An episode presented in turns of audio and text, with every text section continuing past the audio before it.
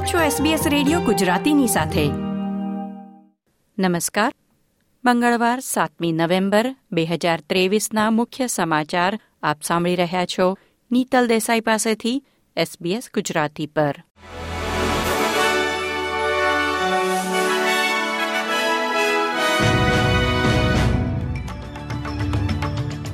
વિક્ટોરિયાના ડેલ્સફર્ડ શહેરમાં થયેલા કાર અકસ્માતના પાંચ મૃતકોની ઓળખાણ જાહેર થતાં મેલબર્નનો ભારતીય સમુદાય આઘાત અને શોકમાં સરી પડ્યો છે. પ્રતિભા શર્મા, તેમના પતિ જતીન ચુગ અને તેમની પુત્રી અન્વી ડેલ્સફોર્ડની રોયલ હોટેલની લોનમાં બેઠા હતા ત્યારે એક બીએમડબલ્યુ કાર ધસી આવી અને ત્રણેયના અકસ્માતમાં મૃત્યુ થયા છે. તેમના મિત્ર આડત્રીસ વર્ષીય વિવેક ભાટિયા અને તેમનો અગિયાર વર્ષીય પુત્ર વિહાન પણ આ ઘટનાનો ભોગ બન્યા છે. ઓસ્ટ્રેલિયામાં વસતા ભારતીય સમુદાયના સભ્યોએ શોકની લાગણી અને મૃતકો માટે શ્રદ્ધાંજલિ સંદેશ પાઠવ્યા છે. વડાપ્રધાન એન્થની આલ્બનીઝીએ પણ એક ટ્વીટ દ્વારા મૃતકો અને તેમના પરિવારજનો માટે સંદેશ પાઠવ્યો હતો. બીએમડબલ્યુના ડ્રાઈવરને નાની ઈજાઓ સાથે હોસ્પિટલમાં લઈ જવામાં આવ્યો હતો. વિક્ટોરિયા પોલીસે આજે જણાવ્યું કે ડ્રાઈવર હજી હોસ્પિટલમાં છે, તેથી તેની પૂછપરછ શરૂ થઈ નથી. છેલ્લા ચાર મહિનાથી ચાર પોઈન્ટ એક ટકા પર સ્થિર રાખ્યા પછી રિઝર્વ બેન્કે આજે વ્યાજદરમાં વધારાની જાહેરાત કરી છે. પચીસ બેઝિસ પોઈન્ટના વધારા સાથે વ્યાજના દર ચાર પોઈન્ટ પાંત્રીસ ટકા પર પહોંચ્યા છે, જે બાર વર્ષમાં તેના સર્વોચ્ચ સ્તરે છે. રિઝર્વ બેન્કના ગવર્નર મિશેલ બુલોકે તેમના નિવેદનમાં ચેતવણી આપી હતી કે આ વર્ષનો છેલ્લો વધારો છે એવી ખાતરી આપી શકાય તેમ નથી.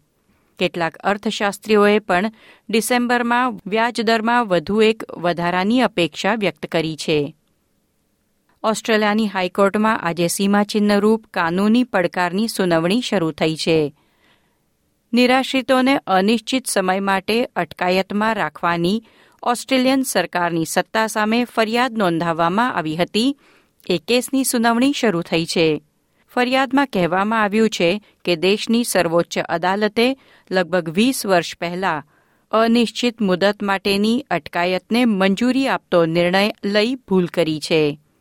હાલમાં ઇમિગ્રેશન અટકાયતનો સરેરાશ સમયગાળો સાતસો આઠ દિવસનો છે. ચીનની ત્રણ દિવસની મુલાકાતના અંતિમ દિવસે વડાપ્રધાન એન્થની એલ્બનીઝીનું બેઇજિંગના great hall of the people ખાતે લશ્કરી ગાર્ડ ઓફ ઓનર સાથે સત્તાવાર રીતે સ્વાગત કરવામાં આવ્યું હતું.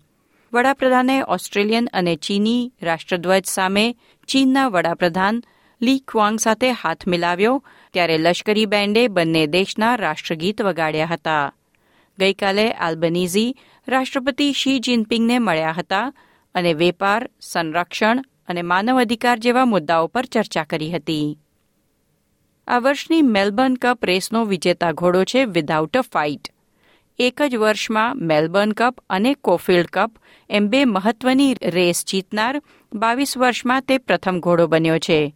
સાથે જ તેના જોકી માર્ક ઝારાએ પણ નવો રેકોર્ડ નોંધાવ્યો છે.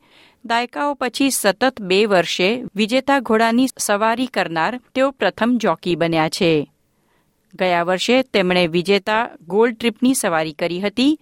તો આ વર્ષના વિજેતા વિદાઉટ અ ફાઇટના જોકી પણ માર્ક ઝારા હતા. આ હતા મંગળવાર સાતમી નવેમ્બરની બપોરના ચાર વાગ્યા સુધીના મુખ્ય સમાચાર. લાઇક શેર કોમેન્ટ કરો. એસબીએસ ગુજરાતીને ફેસબુક પર ફોલો કરો.